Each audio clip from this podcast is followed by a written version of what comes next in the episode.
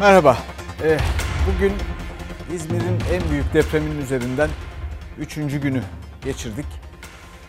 Bugün bir umutla diyoruz. Çünkü en sondan başlayalım.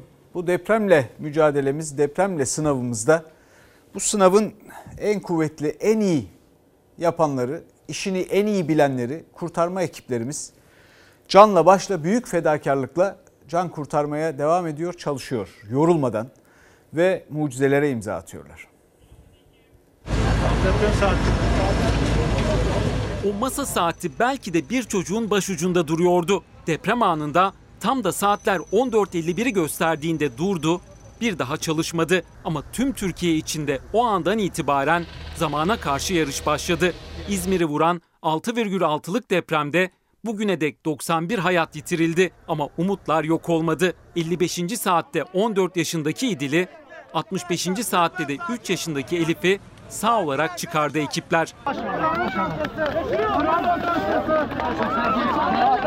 Doğanlar Apartmanı'ndan bir kişi daha canlı çıkartıldı. Şu anda arama kurtarma ekipleri alkışlarla bu anı kutladılar ve enkazın altında kalan kişi şu anda çıkartılıyor. Görüyorsunuz arama kurtarma ekiplerinin sevinçlerini. Bir alan bırakın. Çevik. Çok güzel Abi umut vardı içinde ya. İzmir'deki depremin üzerinden 77 saate yakın geçti. Ama İzmir sallanmaya devam ediyor. Tam 1230 artçı sarsıntı kaydedildi. Biliyorsunuz e, bu afetlerde en önemli şey ilk 72 saattir. Umutlarımızı kaybetmedik. Hala ekipleri siz de görüyorsunuz. Canhıraş bir şekilde çalışıyorlar. Gayret gösteriyorlar. Arama kurtarmadaki arkadaşlarımızdan kimisi 2 saat uyudu, kimisi 3 saat uyudu. 5 saat uyuyanlar var.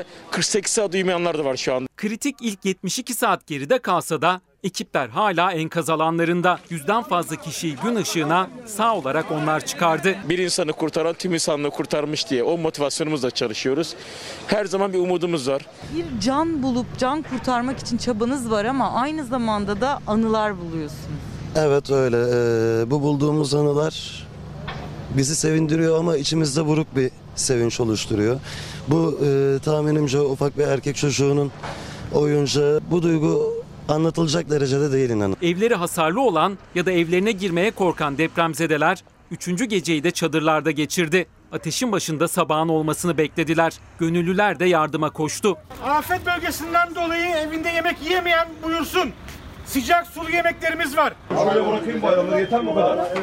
Ağır hasarlı binaların kontrollü olarak yıkılmasına başlandı. Arama kurtarma çalışmalarının yürütüldüğü 17 binadan 12'sinde ise çalışmalar tamamlandı. Ağır hasarlı ve yıkık binada oturan ev sahiplerine 13 bin, kiracılara da 5 bin lira taşınma ve kira yardımı yapılacak. Maddi yaralar sarılacak elbette ama giden hayatlar geri gelmeyecek. Biliyorsunuz ben cuma akşamı ilk günden itibaren İzmir'in yaşadığı en büyük deprem dedim. Çünkü 1688'den beri ki o zaman da kayıtlar sağlıklı olmadığı için böyle hasar veren bu kadar sarsan bir deprem görülmediğini araştırdık, baktık, gördük. Bunun üstüne de yeni bir e, bize herhangi bir bilgi veren doğrusu olmadı. Ama bu arada bir 6.6'dır gidiyor. 6.6 büyüklüğünü veren bir tek AFAD var. AFAD'ın dışında e, Kandilli 6.9 diyor depremin büyüklüğü için. E, Amerika Birleşik Devletleri 7 diyor. Yunanistan ki pek çok uzman bu deprem bir İzmir depremi değil bir Yunanistan depremi diyor. Yunanistan'a Yunanistan'ın en ucunda İzmir'in dibinde yanı başında nasıl Yunanistan depremi deriz onu da bilemiyorum ya. Neyse e, o karmaşık hesaplara girmeyelim. Yunanistan ve Amerika Birleşik Devletleri 7 diyor. Hatta bir takım merkezler 7.3 diyor. Şimdi herhalde bir ortalamasını bile alsak bu deprem 6.9 gibi e, bir yerde 6.9'da e, kabullenilmesi gereken büyüklüğü itibariyle bir deprem haline gelir. Ha bizim arkadaşlarımız tabii 6.6 yazmaya devam ediyor. Çünkü resmi veriler bunlar. Çünkü resmi verilerin AFAD'dan alınması gerekiyor. Böyle bir düzenleme var ülkede.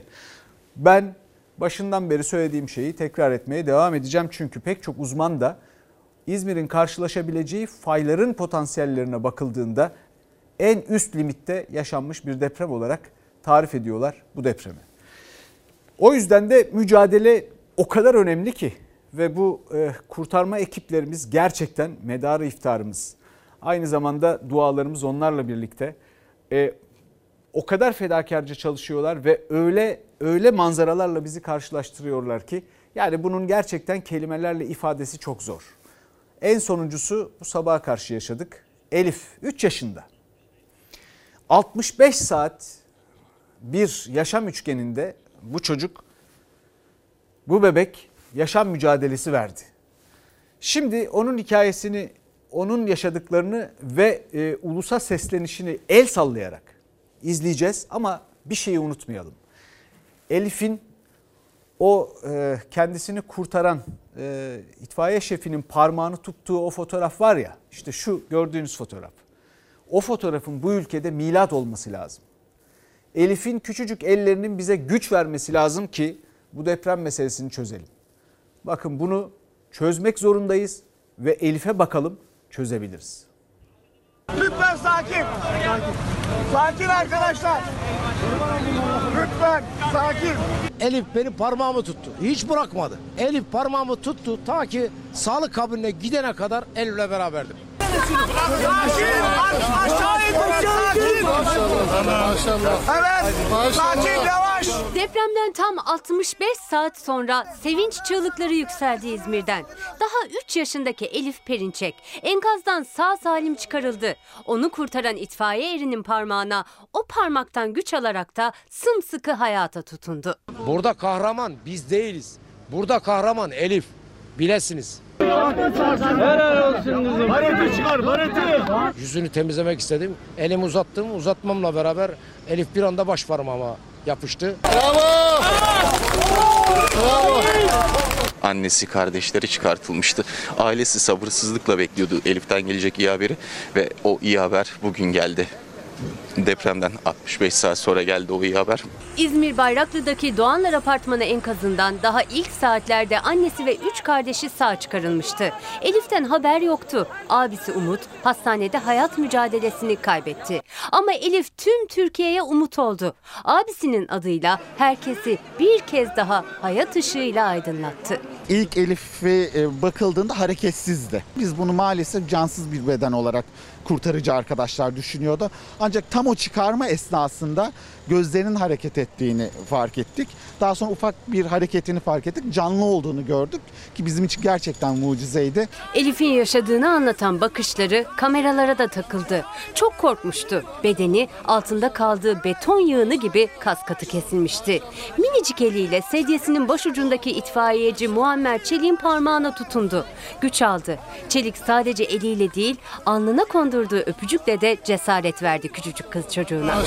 Evet. Sakin yavaş. Sakin yavaş arkadaşlar. Bazası, gardırobı e, onun arasında olabileceğini düşündüm. Ve oraya doğru gittim. Orada da Elif'i sırt üstü yatar vaziyette buldum. Üzerinde bir beton tablası var. Yanında büyük ihtimal bir yatak var. O yaşam boşluğunda hayata tutulmuş. 3 yaşında bir kız çocuğu. Elif benim parmağımı bir tuttu. Yüzünü temizledim, tozunu aldım. Aldık. Ee, bir arkadaşımla beraber aldık. Aldığımızda Elif benim parmağımı tuttu. Hiç bırakmadı. Babası nerede olabileceğini tahminen söyleyerek yönlendirmişti ama arama kurtarma ekipleri kendi tecrübelerinden hareketle tespit etti Elif'in yerini. O küçücük yaşam boşluğunda geçen tam 65 saat. Soğuk, karanlık, toz toprak içinde aç, susuz. Üç kez güneş battı, üç kez güneş doğdu o enkazdayken. Dışarıda gürül gürül aktı dünya ve 3 yaşında galip çıktı savaştan. Hadi arkadaşlar UMK'ye sınırını çekiliyorsunuz. Herkes bu alanı boşaltsın. Hastaneye kaldırıldıktan sonra ilk bilgi Sağlık Bakanı Fahrettin Koca'dan geldi. Koca bilinci açık, ciddi bir kas ezilmesi ya da kırığı yok, enkaz altında uzun süre hareketsiz kaldığı ve sıkıştığı için yoğun bakımda takip ediliyor açıklamasını yaptı. Babası bana dedi ki ben dedi her şeye razıyım dedi. Her şeye de hazırlıklıyım dedi. Ben de dedim ki aynen söylediğim şu babasına da sorabilirsiniz. Dedim ki Allah'ın bir mucize diye bir şeyi var dedim. Mucizeyi belki de burada görürüz dedim. Çürük binaları yapanlar, onay verenler, denetlemeyenler Elif'in gözlerine bakabilir mi bilinmez. Ama Türkiye Elif'i bu bakışlarıyla hatırlayacak. Bundan sonra emin olun Elif hepimizin parmağını tutacak. Elif'in o parmağı tutuşunda öyle bir mana var ki Yani bu ülkede bu dev sorunu, dev ama çözümü de o kadar zor olmayan sorunu, çözecek kadar akıllı olmayan herkes de belki parmağından belki kulağından tutacak. Bütün bunları bugünden itibaren konuşacağız. Nasıl olabileceğini hiçbir yerde duymadığınız veriler, bilgiler ve tespitlerle. Şimdi bir bağlantımız var ama İzmir'e gideceğiz. Ali Onur Tosun bizimle birlikte olacak. Muhabirimiz e, sabah orada Elif'in kurtarılışını anlattı, tanık oldu. Bize de ne olur bir kere daha tekrar etmeni istiyoruz Ali Onur. Neler yaşandı, ne oldu bir anlatır mısın? Selçuk Tepeli sanırım uzun zamandır yaşadığım en mutlu, en sevinçli, en duygusal andı o anlar. Yani bir tek, bir tek benim değil tabii ki buradaki herkesin öyleydi. Biz ilk önce kurtarma ekiplerinin orada bir durmasından anladık zaten. Orada bir, bir, şey vardı orada birini kurtaracaklardı belliydi ve en sonunda alkışları duyduk. O alkışları duyduğumuz an zaten tarif edilemez bir andı. Hem kurtarma ekipleri hem buradaki diğer görevliler hem enkazda yakınları olanlar hepsi birden ağlamaya başladı. Göz, mut- mutluluk gözyaş, gözyaşlarıydı, sevinç gözyaşlarıydı bunlar. Ve Elif çıktı, enkazdan Elif çıktı. Daha önce annesi çıkartılmıştı, kardeşleri çıkartılmıştı ve gözler Elif'teydi. Aslında Elif'i bulup bulamayacaklarındaydı kurtarma ekiplerinin canlı olup olmayacağındaydı. Ve Elif 65 saatin sonunda o enkazdan sağ olarak kurtarıldı. Ufacık bir yerde, haberde de gördük sanıyorum. Ufacık bir yerde hayata tutunmuştu Elif. İşte o tutunduğu yerden ekipler onu çıkartıp aldı ve gün ışığıyla buluşturdu yeniden. Aslında ilk müjdeli haber değil günün ilk müjdeli haberi değildi. Ondan önce İdil bulundu Emrah Apartmanı'nda. Ama Doğanlar Apartmanı'na geldiğimizde biz buraya zaten gelir gelmez o hareketliği gördük. Ardından ekiplerin o alkışlarını duyduk ve ardından Elif'i gördük. Ali Onur şimdi peki orada şu anda neler yaşanıyor? E, arama kurtarma faaliyetleri bir yandan devam ediyor. E, ama son bilgileri de bizimle paylaşırsan şu anda yaşananlarla ilgili. Tabii ki Selçuk Tepeli. Burada aslında Elif'in çıkartılmasının ardından arama kurtarma işlemleri daha da hız kazandı diyebiliriz. Daha fazla ekip artık enkazın üzerinde. Kameraman arkadaşım Ömür Dikme size gösterecek. Görüyorsunuz kalabalığı. En az 100 kişi şu anda bu enkazın üzerinde ve aranmadık yer bıra- bırakmıyorlar. O betonların altında aranmadık bir yer bile bırakmıyorlar. Her santimetre karesini ince inceliyorlar ve birine ulaşmaya çalışıyorlar. Bir yandan da tabii buradaki molozun kaldırılması gerekiyor. Onların ara- aradığı betonların kaldırılması gerekiyor. İş makineleri de onları kaldırıyor ve ekiplere yeni aranacak yerler açıyor. Daha tahmin ediyorum çok fazla aranacak yer var. Çünkü 8 katlı bir apartman bu Doğanlar Apartmanı 8 katlı bir apartmandı. Daha 3. katına sanıyorum anca inebildiler. 5 katı temizlemiş olabilirler. Bazı kısımlarda oraya bile inemediklerini görüyoruz. Çok yüksekte arama çalışmaları devam ediyor. Teşekkür ederiz Ali Onur Tosun. E, şimdi hemen Elif'ten önce kurtarılan İdil Şirin. Onun hikayesi onun hikayesi de kurtarılmasıyla hepimizi sevince boğdu. Ama onun bir cümlesi hepimizin yüreğini yaktı. Annen e, deprem olduğunda yanınızda mıydı? Hayır evden yeni çıkmış. O zaman dışarıda annen seni bekliyor büyük ihtimal. Gideyim. Anne baba burada. Anne baba burada. Gidin. Gidin mi? Gözümüz aydın. Annesi 58 saattir bekliyordu dışarıda. Sedyeyle önlerinden geçerken bir anne babanın evlatlarına yeniden kavuştuğu andı bu. 14 yıl sonra kızlarının yeniden doğuşuna tanıklık etmişler ve yine gözyaşlarıyla karşılıyorlardı onu. İdil Şirin Emrah Apartmanı'nın enkazından 58 saat sonra çıkarıldı. Tam da tükenirken umutları yeniden yeşerten itfaiye erlerine bakan bir çift göz oldu. El fenerini tuttuğumuzda bir çift göz böyle parlamaya başladı. Baktık iyice e, göz kırpıyordu. Canlı olduğunu hissettik. Sakın burnundan hortum çıkarmıyorsun. Tamam mı? Bende kal. Bende kal dedi itfaiye eri Bahadır Kuş İdil Şirin'e. 58 saat sonra verilen emeğin, dökülen terlerin karşılığı hayatta kalan nefesti. Canlı gördüklerinde onu dışarıya sağ salim çıkarabilmek için yeni bir mücadele başlıyordu. Benim ismim neydi? Bahadır abi. Bahadır. Nereden? Nereden? Balıkesir itfaiyesinden. Bahadır. Çıkacağız buradan. İdil yalnız değildi. 8 yaşındaki kardeşi İpek de vardı yanında. Kurtarma ekipleri onu da sordular İdil'e. İdil'in yanıtı çok acıydı. En son su istiyorum dedi. Yalnız mısın diye sordum. Kardeşim var dedi. Kardeşim dedi yaşıyor mu dedim. "E, Bugüne kadar dedi konuşuyordu ama bugün dedi cevap vermiyor dedi. Bu kardeşiyle son konuşması oldu İdil'in. Kurtarma ekipleri İdil'le birlikte İpek'in cansız bedenini çıkardı enkazdan. Onlar İdil'e 14 yaşındaki İdil Şirin'e ulaşan ekip aslında ilk olarak girdikleri yerde İdil'i bulanlar O gözümüze kırpması büyük bir heyecan verdi. O heyecanla bağırdık, bağırmışız. Yani evet burada diye ve ikincide yaşıyor diye bağırdık. Ailesinin hisleri ise karma karışıktı. Bir kızları enkazdan çıkarılıp hastaneye götürülürken diğer kızlarını yine toprak altına verecek olmanın acısını yaşıyorlardı.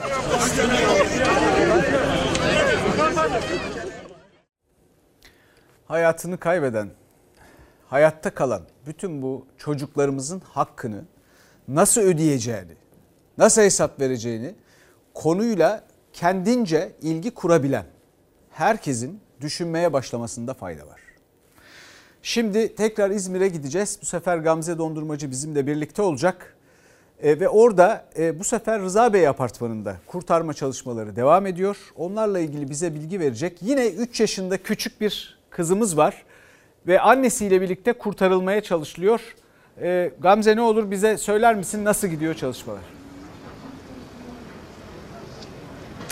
Şimdi biz Rıza Bey apartmanının önündeyiz. Arama kurtarma çalışmalarının yapıldığı noktalardan birisi. Burada yoğunluk var çünkü enkazın altında 18-20 kişinin olduğu düşünülüyor. Şu ana kadar yapılan çalışmalarda 3. kata kadar gelindi. Hatta arka kısımdayız biz binanın arka tarafındayız. Burada ikinci kata kadar gelindi ve burada ikinci katta çalışmalar hızlandı. Ee, hızlanmasının da bir nedeni var. 4,5-5 saat, saatleri sırasında bugün öğleden sonra burada bir sismik dinleme yapıldı ve ses duyulduğuna dair de bir e, yaklaşım var. O yüzden de bu katlarda faaliyetleri sürdürüyorlar. Çünkü bu katta aslında Ayda Gezgin var. 3 yaşındaki Ayda Gezgin ve annesi Fidan Gezgin. Ee, bugün gelen İdil'den ve Elif'ten gelen güzel haberler e, burada bekleyen ailesini de umutlandırdı. Bu e, sebeple de bu ikinci kat sınırında Ayda Gezgin ve Fidan Gezgin'e ekipler ulaşmaya çalışıyorlar. Bu binanın alt katında diş hekimi e, ofisi vardı. Orada da 4 kişinin olduğu düşünülüyor. Şimdi enkazın üzerinde yaklaşık 200'e yakın arama kurtarma ekibi bulunuyor. Akut burada, UMKE burada, JAK burada. Onlar çalışmalarını e, yürütüyorlar ve yoğunluk olarak binanın bizim bulunduğumuz tarafında yani arka tarafında yani Ayda'nın ve annesi Fidan'ın olduğu kısımda çalışmalar yürütülüyor. Buradaki tablo aslında tamamen sessizlik isteniyor galiba şu anda. Arama kurtarma ekipleri sessizlik istiyor. Yine arka tarafta. Ee, E, biz de biz de sesimizi keselim. Kazım Gökçe. E, seninle sa- daha sonra ne olur bizi haberdar et. Sessiz kalalım biz de. Daha sonra bizi haberdar edersen inşallah umarız iyi bir gelişme olur sana döneriz. Efendim umarız çok iyi bir haber alırız oradan da. E, kurtarılması için insanların ar- dua ediyoruz. Ama bir yandan bundan önceki depremlerde de bunda da kaybettiklerimiz var. Çok kıymetlilerimiz var. İşte onların öyküleri. Gitti yavrum çıkaramadık. Çıkaramadık onu. 10 yaşındaki Elif İnan gibi 8 yaşındaki İpek Şirin'e de mezar oldu yıkılan apartmanlar. 17'sindeki Arda Baran Demir'e de. Arda TEOK'ta Türkiye birincisi oldu. Tunceli Çemişgezek'teki köyünden İzmir'e burslu kazandığı özel bir liseye okumak için gelmişti. Emekleri, hayalleri de onunla birlikte enkaz altında kaldı. Cenazesi büyük umutlarla ayrıldığı köyüne götürüldü. Acı tarifsizdi. Üzerindeki tonlarca ağırlığa rağmen hayatta kalan pomponun içtiği can suyu sahibi 28 yaşındaki Beril ve annesi Aynur gidiş için de ümit olmuştu herkese. Ama saatler ilerledikçe bu kez beklenen mucize gerçekleşmedi. Önce Beril'in sonra annesi Aynur gidişin cansız bedeni çıkarıldı Rıza Bey apartmanından. Doğanlar Apartmanı ise bebekleriyle birlikte genç bir çifte mezar oldu. Mert ve Eda Küçük Yumuk ile oğulları ateşten geriye sadece bu kare kaldı. Bu kim? Babaannem. Hayır. Babaannem. 87 yaşındaki Fatma Erçetin deprem sonrası Sağcık'ta oluşan tsunami'de sulara kapılmış can vermişti. Torunu Yaşar Erçetin'in babaannesini akan suların içinde tesadüfen gördüğü o üzücü anlarda ortaya çıktı. Hayır. Hayır. Hayır. Yaşar Erçetin ve çevredekiler hemen yaşlı kadının yardımına koştu ama çok geçti. Sevenlerinin gözyaşları içinde Fatma Erçetin son yolculuğuna uğurlandı. Çok üzgünüm. Annemin bu şekilde yani şu şekilde ölmesine üzülüyorum. Emrah Apartmanı'nın enkazından cansız bedenleri çıkarılan yaşlı çift Asiye Kenan Öztürk'le 51 yaşındaki oğulları Uğur Öztürk de Bornova'da toprağa verildi. Benim kızım atına bindi, beyaz atına bindi gitti. Şırnak gazisi Hasan İnan terörle mücadelede bir bacağını kaybetmişti. O da evlat acısıyla sarsıldı. Kızı Elif'in cenazesinde gözyaşları içinde yetkililere söyleyeceği birkaç cümlesi vardı. Aslında tüm Türkiye'nin isteğini dile getirdi. Bir daha kimsenin canı yanmasın diye depreme karşı tedbir alınsın dedi. Tüm kurumlara, belediyelere sesleniyorum burada. Tüm inşaatları, tüm binaları kontrol etsinler. Etütten geçirsinler. Bu canlar ko- kolay kazanılmıyor. İnsanlar ölmesin. Hayatını kaybeden bütün yurttaşlarımıza başsağlığı dile- e, rahmet dileyelim. Allah'tan yakınlarına başsağlığı dileyelim. Ve konumuzu değiştirmeden önce anlatmak istediğim bir şeye bir girizgah yapayım. Evet şimdi biz medyada günlerdir haber ve uzman yorumları izliyoruz. Siz de görüyorsunuz, siz de takip ediyorsunuz muhtemelen. Evet PPM'ler, işte P dalgaları, S dalgaları, e, kırık haritaları bunun gibi uzmanlık alanı e, gerektiren ve bilmediğimiz için aslında anlamadığımız pek çok pek çok bilgi. Öğrenip işimize yarayacak pek çok şeyi de bize okulda öğretmiyorlar. Mesela ne gibi? Bakın 2004'te Uzak Doğu'daki o büyük deprem ve tsunami'de Tayland'da bir İngiliz e, ilkokul öğrencisi 10 yaşında. İnsanlar tsunami e, öncesi deniz çekildiğinde fotoğraf çekmek için oralara doluştuğunda okulda öğrendiği bir bilgiden hareketle diyor ki tsunami olacak, çekilen deniz geri gelecek. 100 insanı kurtarıyor orada okulda öğrendiğiyle. Biz bunları okulda öğrenmiyoruz. Peki e, bu depremden bu bahisler bütün bunlar aynı zamanda bizde neye yol açıyor? Bir bıkkınlığa, imkansızmış gibi gelmeye başlıyor bize. O kadar karmaşık ki bu meselenin çözümü. Oysa öyle değil. Bir yandan da medya tabii biz dahil herkes iyi haberlere yöneliyor. Mucizelerden bahsetmeye başlıyor ama bu bir gerçeği değiştirmiyor. Biz pek çok insanı kaybetmiş durumdayız. Ve mucizeler de bir takım gerekçelerle, bir takım nedenlerle ortaya çıkıyor. Yani onların da bir dayanağı var. Şimdi bakalım yeni haberimizde, şimdi sıradaki haberimizde nasıl kurtuldular, ne yaptılar, o enkaz altında neler yaşadılar onunla ilgili bilgiler var.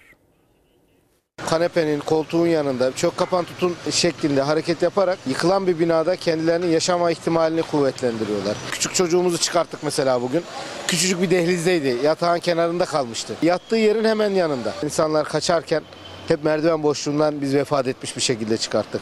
Belki onlar da bulundukları yerde bu tekniği uygulasalardı biz de onlara canlı olarak ulaşıp ailelerini sevindirebilecektik. Küçük Elif bilmeden de olsa doğru bir noktaya saklandı. Kurtarma ekipleri onu yatağın kenarında buldu. Hiç kırık ya da ezik yoktu. Uzmanlar bizzat o enkazlardan hayat kurtaranlar deprem sırasında yaşam üçgeni alanı oluşturulmasının ve çök kapan tutun tekniğinin altını çiziyor. Buzdolabının yanında, çamaşır makinesinin yanında, kanepelerin yanında, yatağınızın yanında, karyolanızın yanında bunlar sizin hayatınızı kurtarabilecek şeyler. Zaten evinizde oturuyorsunuzdur kanepede hemen yanına e, çök kapan tutun yapmanız gerekiyor. Kanepe yanları Bütün çıkarttık yani kanepeleri. Paramparça olmuş bir kanepe yok.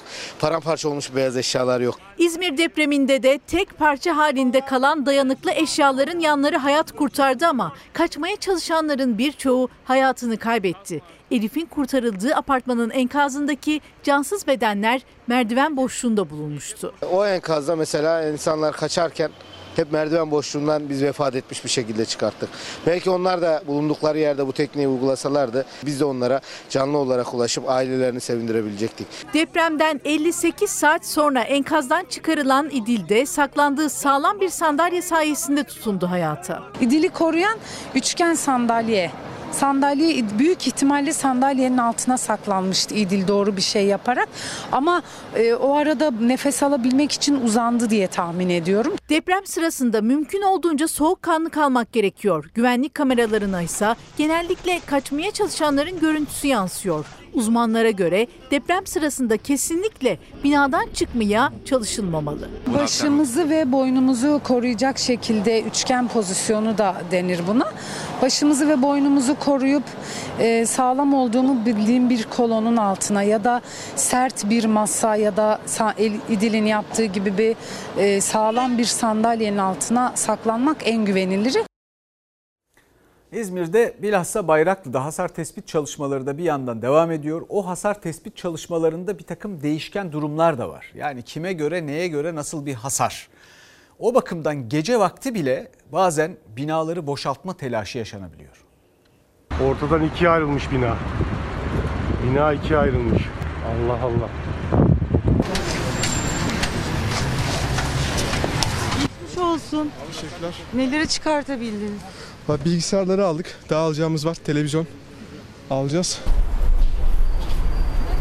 Ata sitesine tahliye kararı çıktı. Ekipler geldi ve kolonlar zarar gördüğü için ağır hasarlı raporu verdi. Burada yaşayanlarsa alabildikleri kadar eşyalarını bir an önce alıp evi tahliye etmeye çalışıyorlar. Çünkü bir daha bu binaya giremeyecekler. Ben müzisyenim. Öncelikle enstrümanlarımı alacağım. İki tane violon var.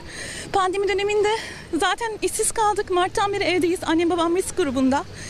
Üstüne üstlük bir de deprem yaşadık. Yine şanslıyız ki yaşayabiliyoruz çok şükür. Bu binamıza şükür olsun ki insanları kaybetmedik. Oturdukları binalara bakınca bir yandan yaşadıklarına şükrediyor, diğer yandan eşyalarını kurtarabilmek için yine hayatlarını tehlikeye atıyorlar.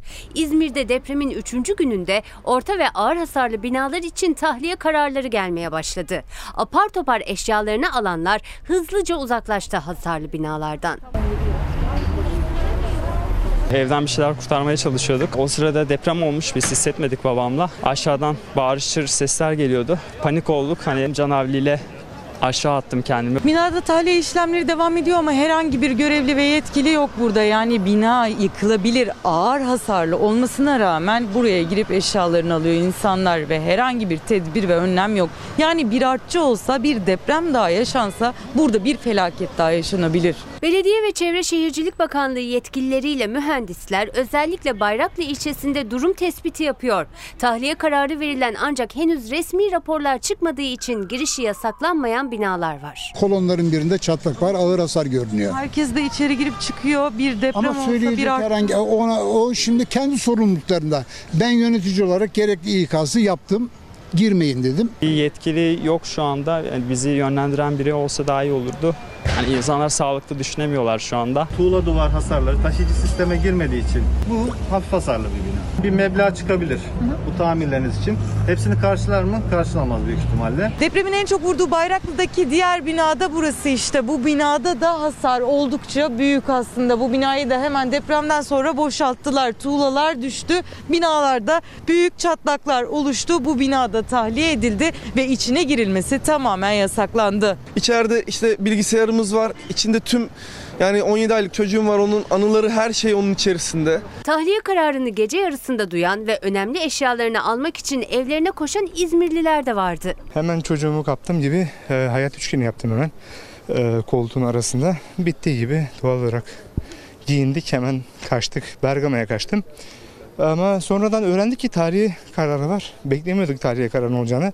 Özel eşyalarınızı alın. Özel yıkıyoruz. eşyalarımızı alacağız. Bir de Tamam. önemli göz tansiyonu var benim. Tamam, İlaçlarını tamam, hemen tamam, alacağız. tamam hanımefendi. olsun. Çok sağ ol abi. Burası Bayraklı'da bulunan 10 bloktan oluşan devasa bir site. 400 daire var. Bu sitede 40 tane de dükkan bulunuyor. Bu siteden orta hasarlı olduğu için site sakinlerinin çıkarılması istendi. Ve binada ışıkları yananlarsa son kez eşyalarını alıp siteden ayrılmak zorundalar. Şu an eşyalarımızı aldık lazım olanlarımızı ama ilerisi ne olur bilemiyoruz evimin durumu. Bir umutla belki aklımız bu sorunu çözmeye yeter. Şimdi bir izleyicimiz demiş ki İzmir depreminde vefat eden 90'dan fazla vatandaşımız başka bir sebeple vefat etmiş olsa devlet ve millet olarak her türlü mücadeleyi veririz. Ama müteahhitler yüzünden olunca kimseye hesap sorulmuyor.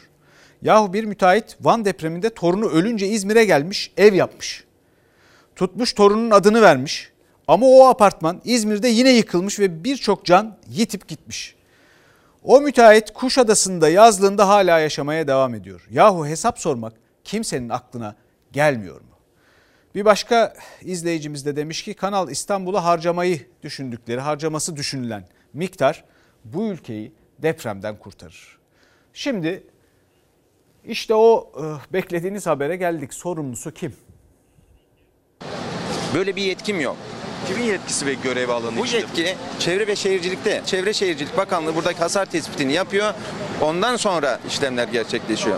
riskli bina tespiti yapmak bakanlığımız yetkisinde. Bir başvuru olsaydı biz müdahil olurduk, tapuya şer koyardık ve riskli gördüğümüz binanın da acilen boşaltılarak yıkımını sağlardık. Belediye başkanı yetkim yok diyerek topu bakanlığa attı. Çevre ve Şehircilik Bakanı Murat Kurumsa riskli bina tespiti yapmak bizim görevimiz dedi. Ancak ev sahiplerinden başvuru olduğu müddetçe diye de ekledi. Yetkililerin üzerine sorumluluk yüklediği ev sahipleri ise 6,6 büyüklüğündeki depremde çöken binaların altında kaldı.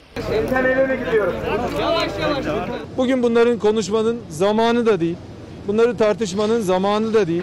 Kolonlar kesildi, inşaatlarda yanlış malzeme kullanıldı, zemin yapısı uygun değildi. Ve tüm bu ihmallerin sonucu enkaz yığınlarının arasında onlarca can yitip gitti. En çok can kaybının yaşandığı Rıza Bey Apartmanı, Doğanlar Apartmanı ve Karagül sitesi. 10 yıl önce Bayraklı Belediyesi'nin incelemesi sonucu bu 3 bina için depreme dayanıksız raporu verildiği ortaya çıktı. Ancak süreç içinde somut hiçbir adım atılmamıştı. Belediyemiz vatandaştan gelen talep doğrultusunda bir e, rapor hazırlamış ve raporu apartman yönetimine teslim etmiş.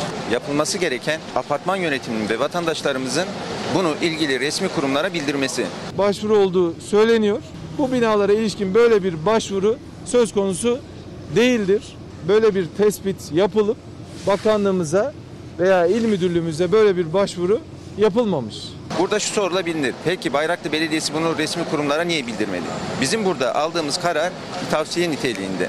Ben şimdi Bayraklı Belediye Başkanı olarak bu binanın hasarıyla ilgili herhangi bir e, bakanlığa yazı yazamam.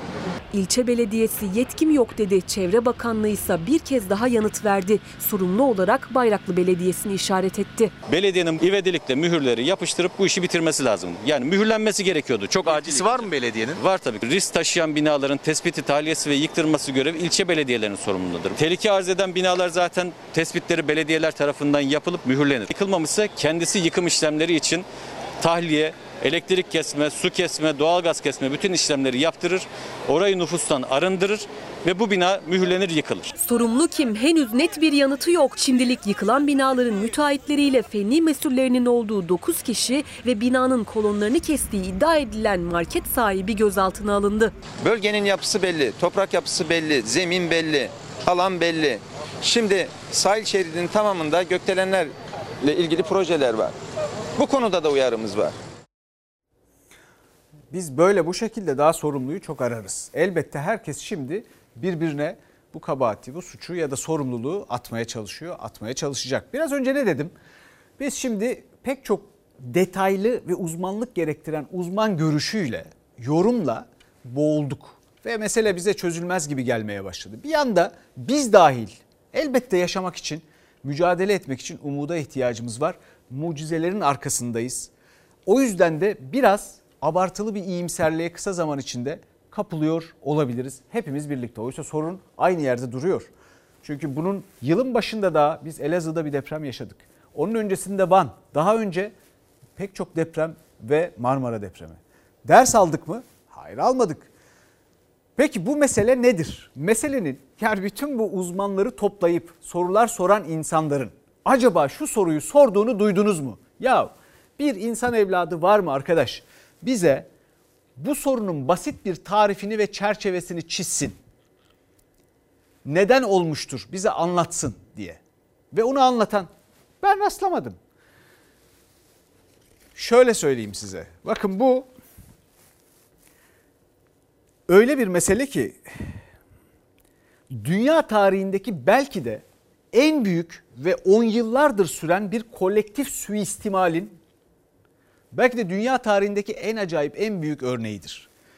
Yani nasıl mı diyeceksiniz? Bakın size anlatayım. Şimdi bilim elinde bir takım verilere sahip. Teknolojisi de yetmez ama var.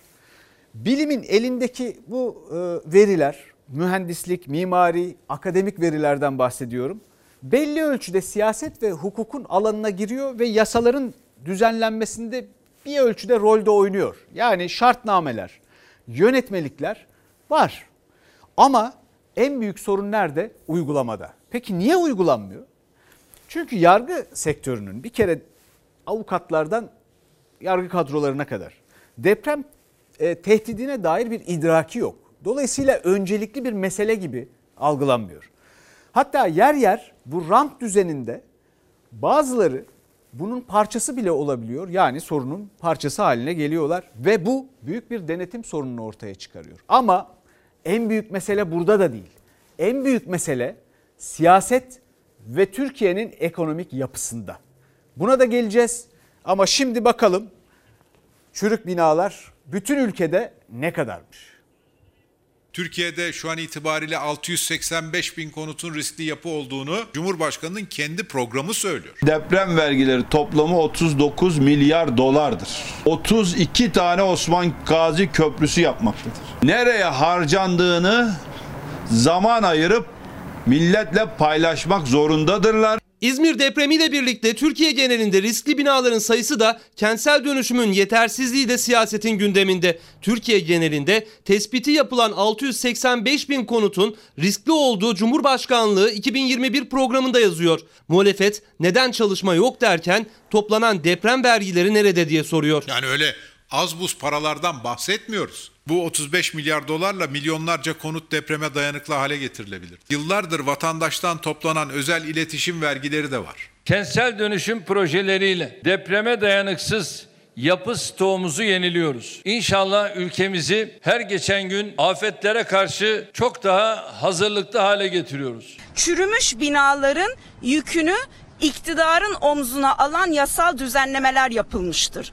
Sorumlu iktidardır, bakanlıktır. Ruhsatlı ruhsatsız bütün binaların deprem ve afet güvenliği karnesinin hazırlanması gerekiyor. Muhalefet yapıların depreme dayanıklı hale getirilmesi için iktidarı defalarca uyardık, önlem alınmadı derken Cumhurbaşkanlığı 2021 programında Türkiye genelinde 685 bin riskli yapı olduğuna dikkat çekildi. Her bir yapıda ortalama 4 kişinin yaşadığı kabul edilirse 2 milyon 740 bin kişi risk altında. Yine Cumhurbaşkanlığının verilerine göre Türkiye'deki yapıların %55,4'ü sigortalı.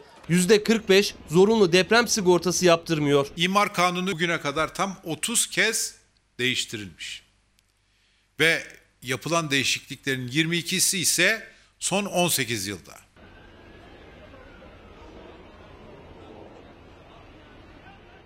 Bu hafta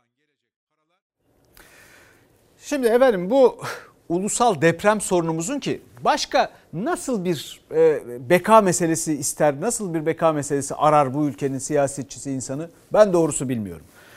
Bu peki bu mesele nasıl oldu, nasıl ortaya çıktı? Şimdi bakıyorum ben e, iktidar e, işte vesayetçileri suçluyor, muhalefet iktidarı suçluyor.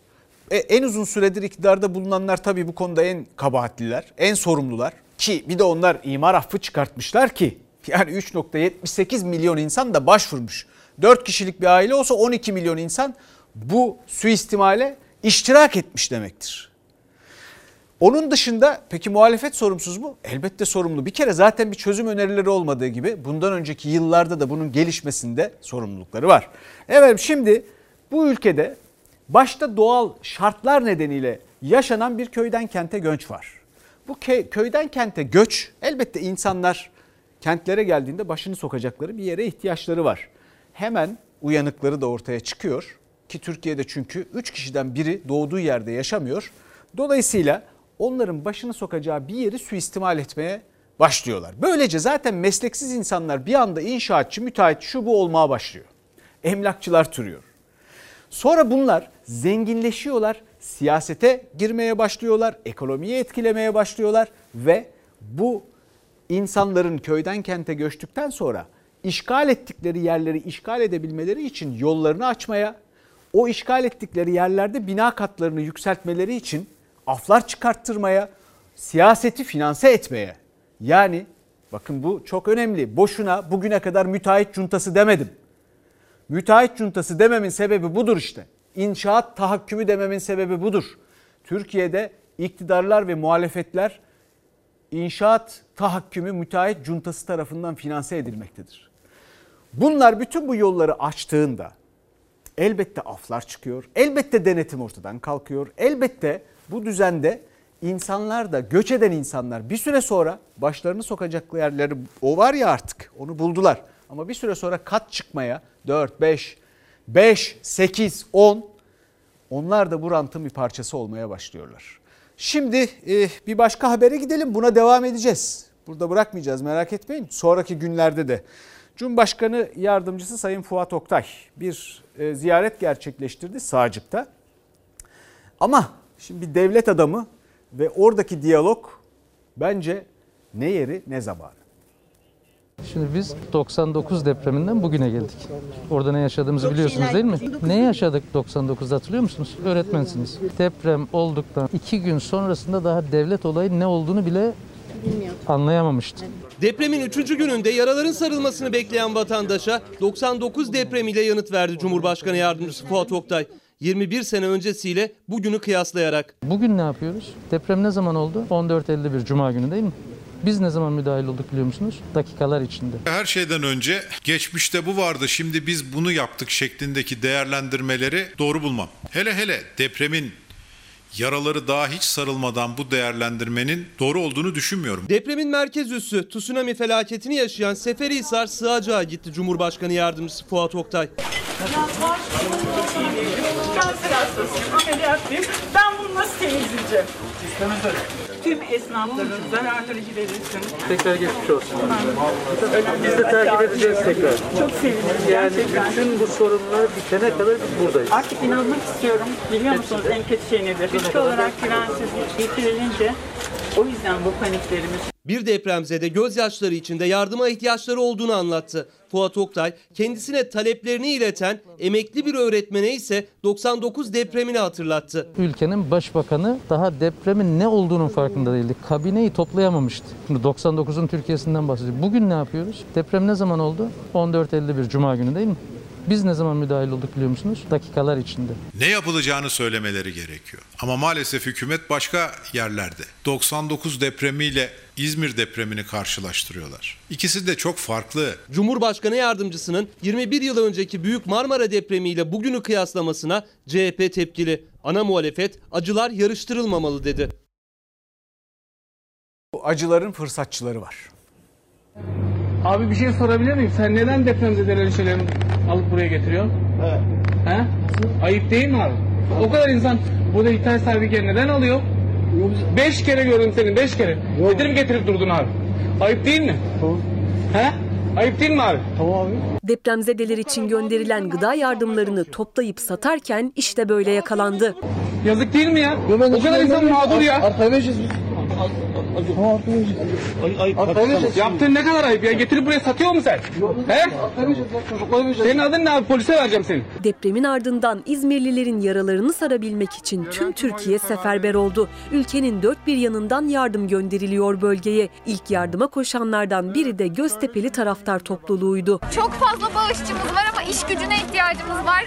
Ancak diğer yandan yağmacılar, hırsızlar, fırsatçılar yine ortaya çıktı. Deprem bölgesinde dağıtılan yardımları almak için yanında getirdiği poşetlerle sürekli sıraya giren bu kişi dikkat çekti. Dağıtılan gıda yardımlarını toplayıp kendi büfesinde satmak için götürdüğü fark edilince tepkiden kaçamadı. Niye yapıyorsun öyle bir şey? Abi Beş kere geçtim buradan ya. Beş kere geçtim buradan. Ayıp değil mi? He? Cebinde poşetle dolaşıyorsun. Yok abi. Ayıp değil mi? Götür onları yerine koy. Tamam. Götür aldığın gibi koy. Abi götür onları yerine koy. Götür abi. Tamam tamam. Cebinde poşetle dolaşıyor ya. Görüntüler sosyal medyada büyük tepki topladı. Polis şüphelinin kimliğini belirledi. Kısa süre sonra da gözaltına alındı. Çıkarıldığı mahkeme tarafından tutuklandı. Hayatta kaldığımıza sevinelim mi? Öl- ölmediğimize üzülelim mi? Hiç böyle bir çelişki yaşıyoruz. Yaşadıkları depremin şokunu hala atlatamayan depremzedeleri ise bir de ev sahipleri mağdur etti.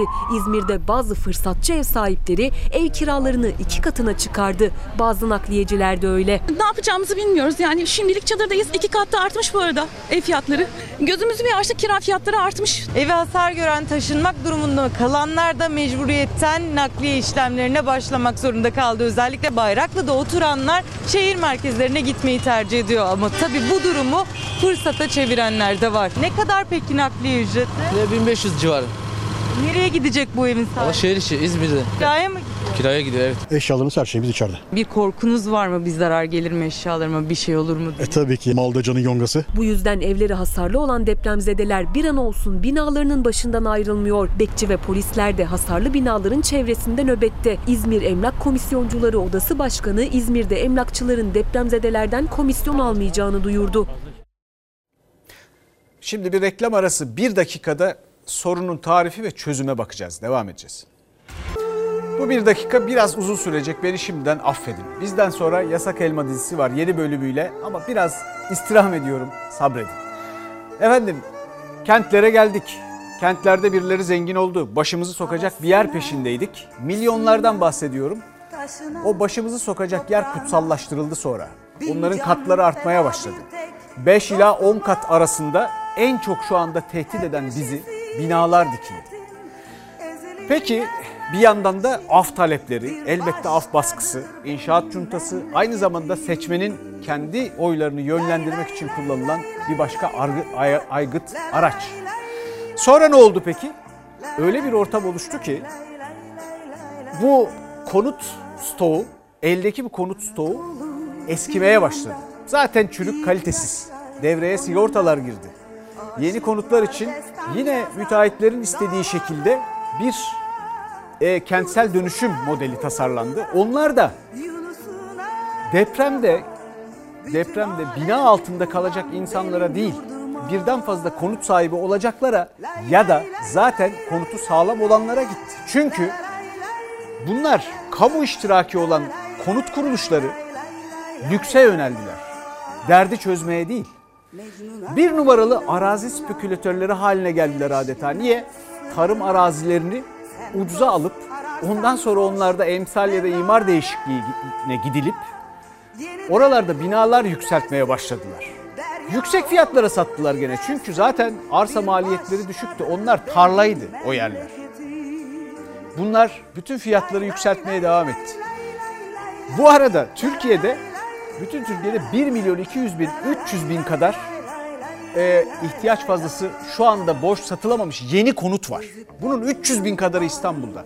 Hem binalar çürük hem konutta arz fazlası var ama konut fiyatları asla düşmüyor. Birisi bana bunu açıklarsa gerçekten çok sevinirim.